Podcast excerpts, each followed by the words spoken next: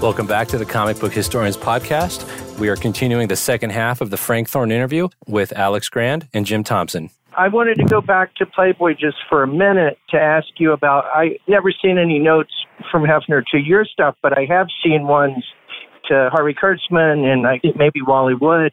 Did you ever talk to Kurtzman or Elder or anybody that was doing um, other uh, comic stuff in relation to Playboy? Well, I never met Will Elder, but uh, I always felt sorry for Will Elder and uh, little Annie Fanny because Hefner killed it. I mean, he micromanaged that thing so it was so difficult to read.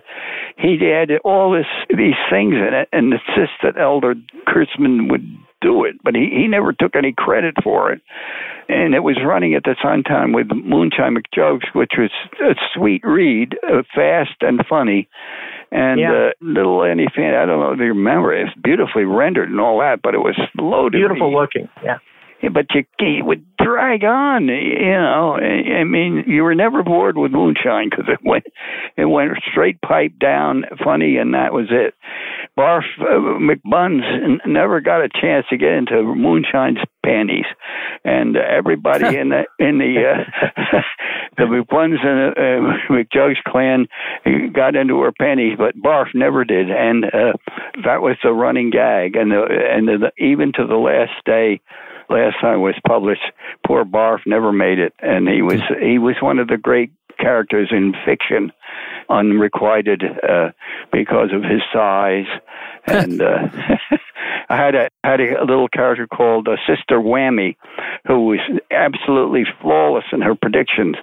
Uh, she had, carried a crystal ball, and the only time that she failed to uh, predict was uh, she predicted that Barf was going to get into her panties, but nope, never did. Hmm. Was Little Abner an influence on Moonshine McJugs at all?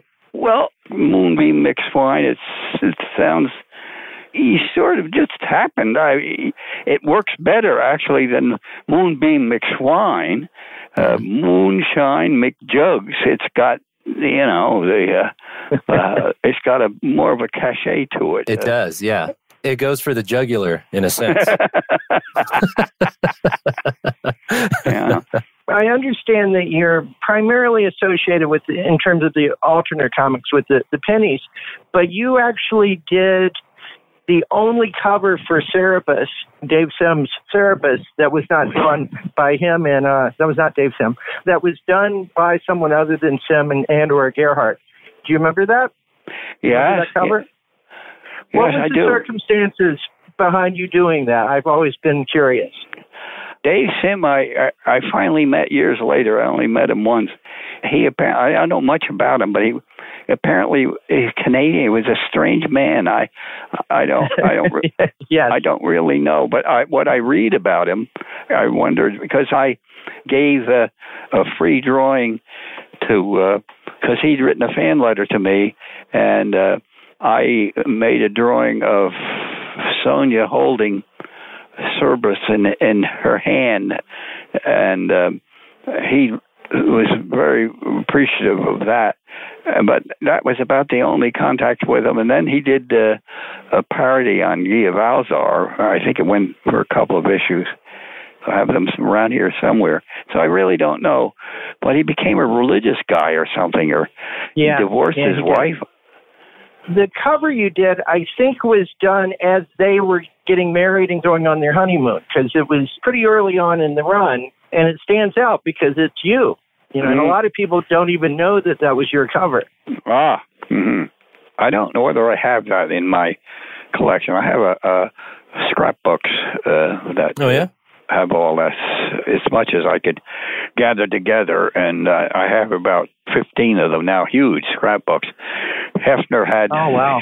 dozens and dozens, and they were all published at one point.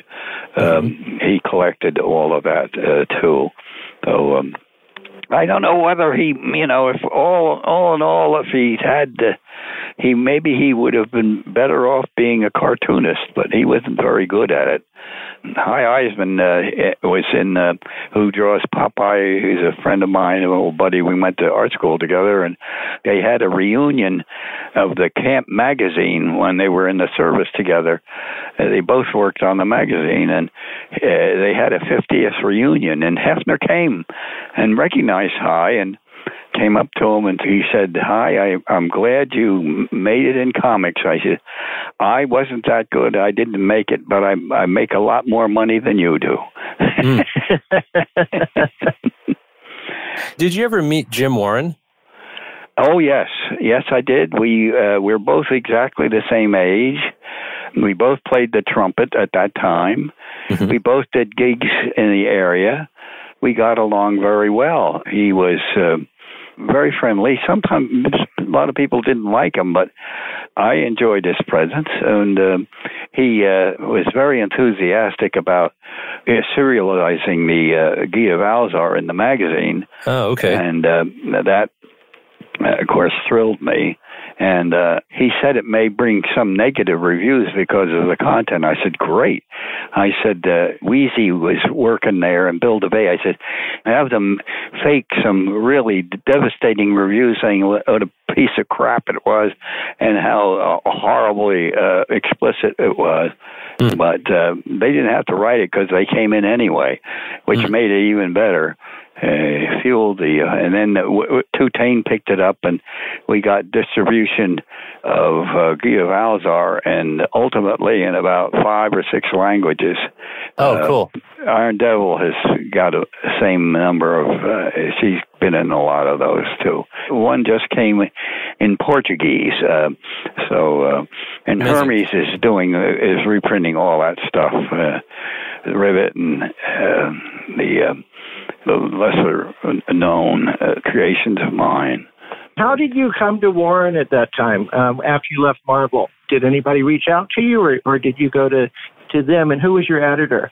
At that time, I was represented by Al Zuckerman at the Writer's House, and um, he thought Ghita of Alizarr had a great potential, and um, I think he's still around. Uh, Writer's House is still around, and uh, anyway, uh, at that point, we were having nice uh, parties there, uh, Christmas parties, and that was the time. Then Playboy called, uh, Michelle called, and asked me if I should, I could uh, contribute something to the magazine, as I mentioned before.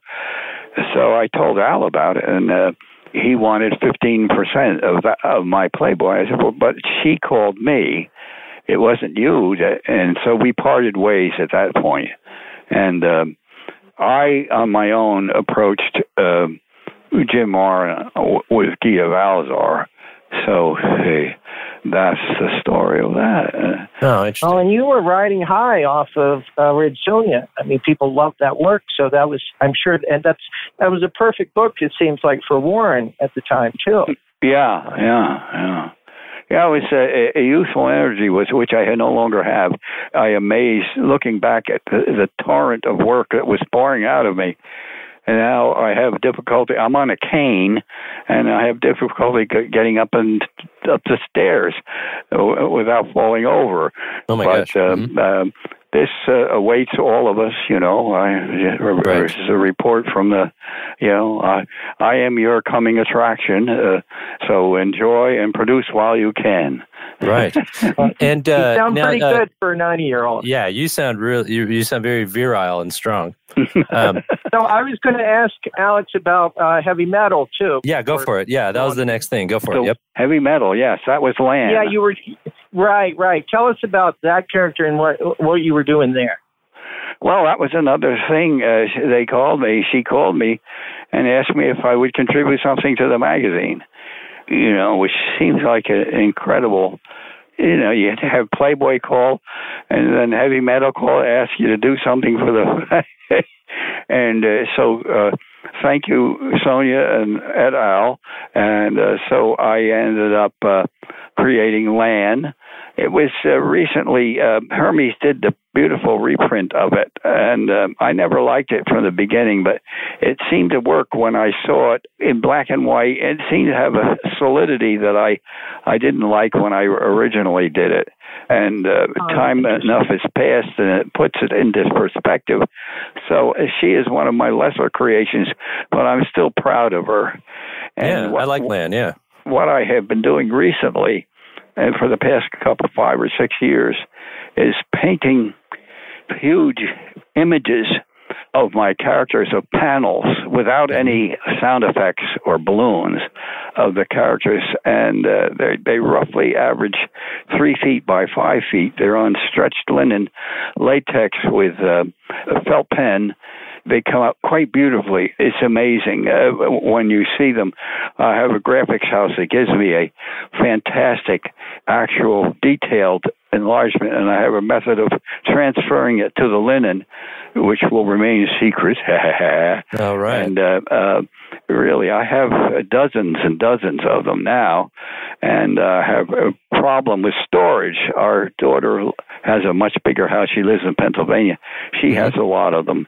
So uh, I await somehow to connect with a gallery that'll show one or two of these, and uh, because I w- would like to uh, get a decent payment for them.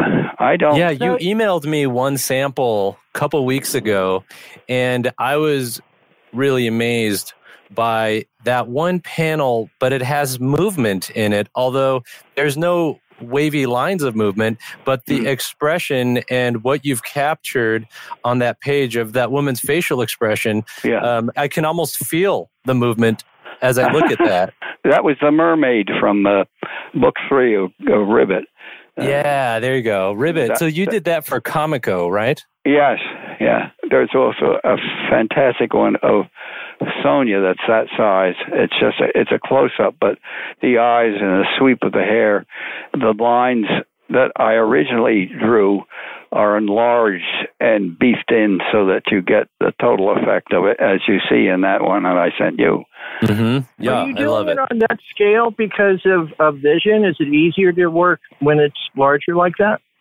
Well, that's true, but I can still do. Uh, uh, I'm doing it right now. Behind me is a, a very large leaping Sonja, which is has no blacks.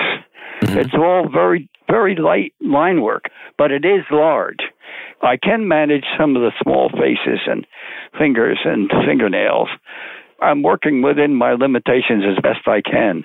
I have the happy aspect of my life that I can't wait to get up in the morning and get back at it. And I still have trouble sleeping at night when I figure I have the wrong color on something. Uh, you know, but uh, those are a small price to pay for enjoying uh, what I'm doing at my mm-hmm. age. How was working uh, with Comico? Were they pretty easy to deal with? And um, were those comics and like your 90s reprints, were they profitable for you? Ribbit was a money loser for Comico. They have a, it was run by a guy whose father was a a sports guy. Some he had money from a, owning a football team or something.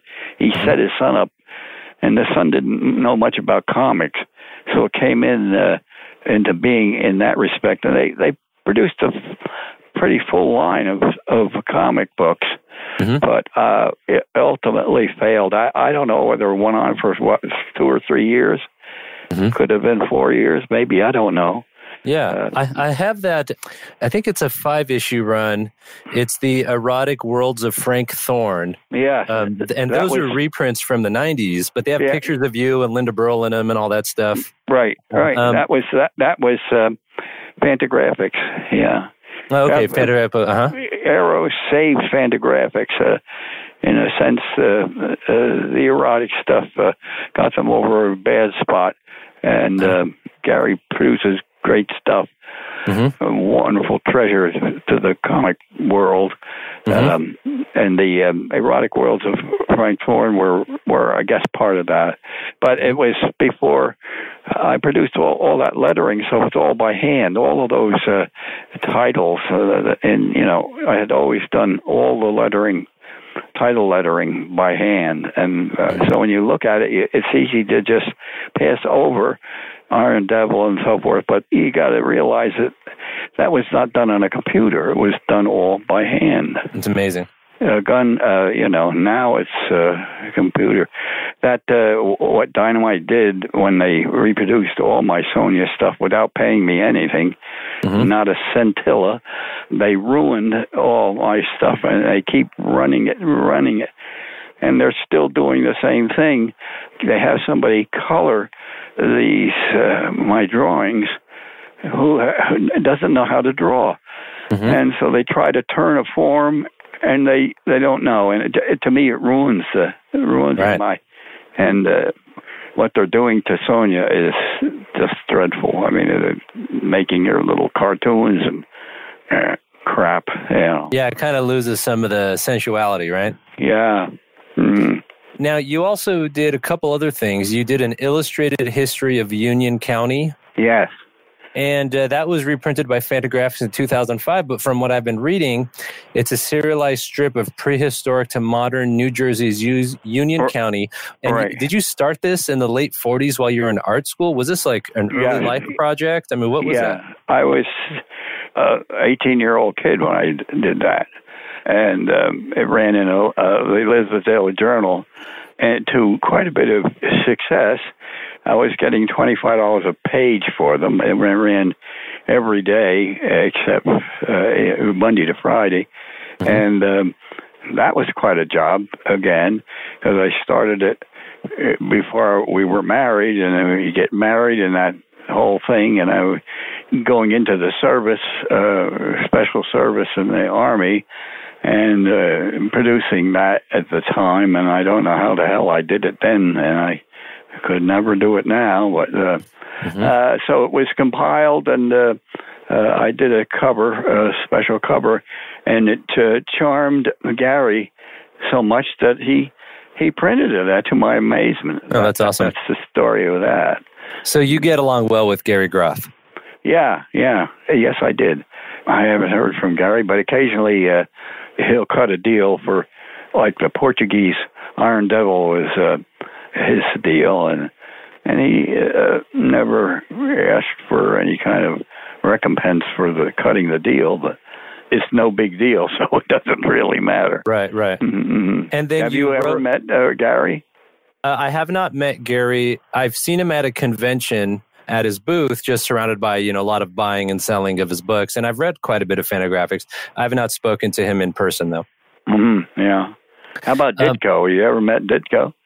I did Who's not met meet Ditko. Nobody. yeah, nobody's met Ditko. Well, I, I did meet his uh, his nephew. He and I have uh, started a, a bit of a friendship uh, recently after Steve Ditko died, and I have met and correspond with Jim Steranko. Have you ever met Steranko? Yes, I have. Yeah, his mark is uh, obvious to all who know a lot about comics, which is not me. I don't know much about comics.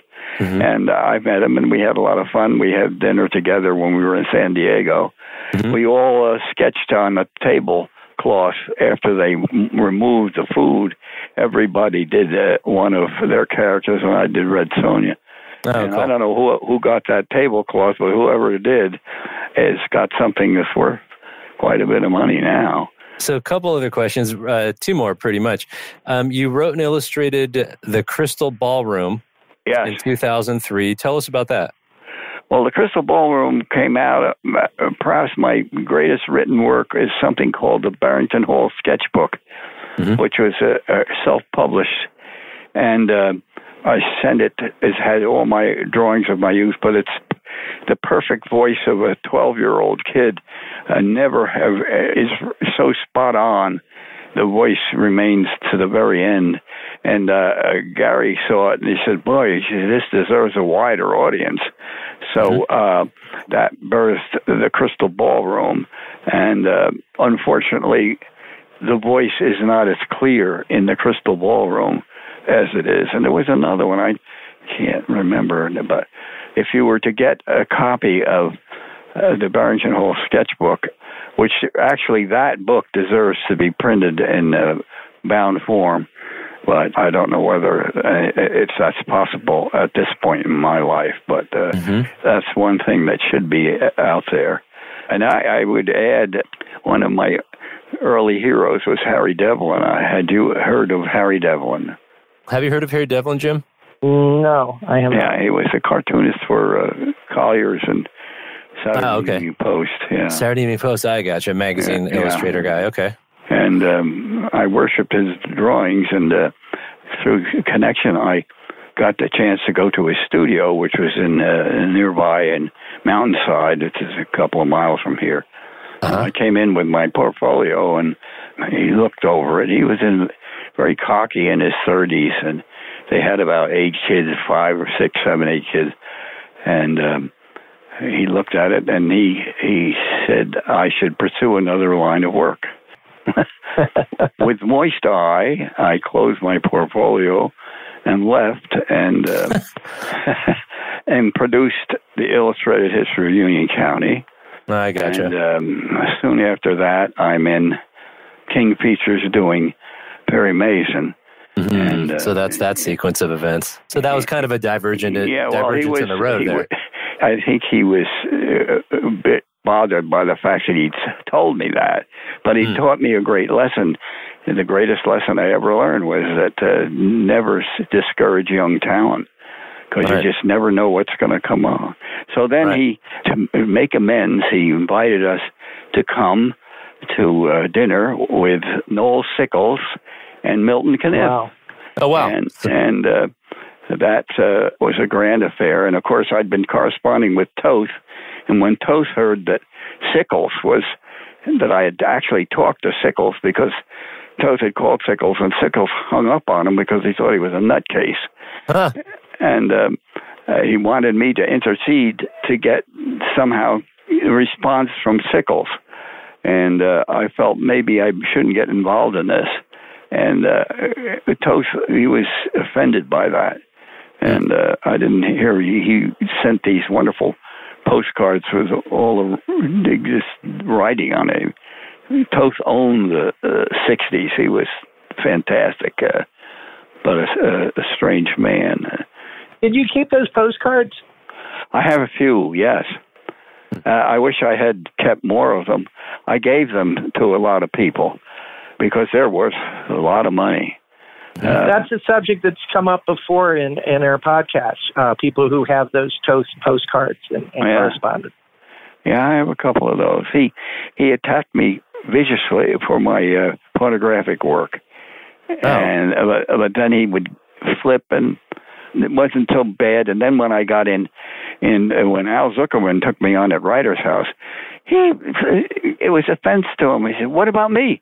Mm-hmm. He said, uh, "Action heroes or whatever it is, hooray for ho- heroism or something." And I said, "Alex, I I'm uh, Al. Uh, I'll mention him." And then he he never contacted Toth, and Toth was mad at uh, Zuckerman and me. And another strange one is Neal Adams. He's got a strange side to him because we were in Europe. Uh, at um, uh, one of the salons in Barcelona, and he um, he says strange things. Uh, what a talent he is, but he's a, a strange fella. Uh, what kind of strange things would he say? For instance, we were at the salon, and I was at a table next to his, and I had about five people in front of me signing. I was signing books and making sketches he was next to me, and he had a, about 30 people in line for to get his signature. And his wife, Marilyn, who was the same name as my wife, she was sitting next to him, and a little Barcelonian young man, about 15 or 16, came up and back and cupped her. And uh, oh, he was furious. He threw a, a sketch pad at him, and he got up and stormed off with Marilyn, and of course the line moved to me, and um, I spent the next hour signing, signing, signing. yeah, you were the one left st- signing stuff after that. And then Noel Sickles, how was he to have dinner with? I found him very genial, a very nice guy. He was, he and Harry were very close. Harry's oldest son was named for him, and uh, his early work was unparalleled. Sickles stuff. Oh boy, was mm-hmm. he ever good! Mm-hmm. And he was there with Milton Caniff. Like you guys were all hanging out together at that dinner. Yeah, as I say, for I always felt that it was a kind of an, a payment for for what he had said to me. Mhm. Uh, right. He To knew dissuade that he you from it. said yeah. that to me. How was it with seeing um, Caniff and Sickles? How wa- could you get a sense of their relationship at all, or the uh, contrast in their personalities? Oh, oh, they were interacted very- well. It was a wonderful gathering, memorable in, in every respect, uh, which drove Toth up the wall.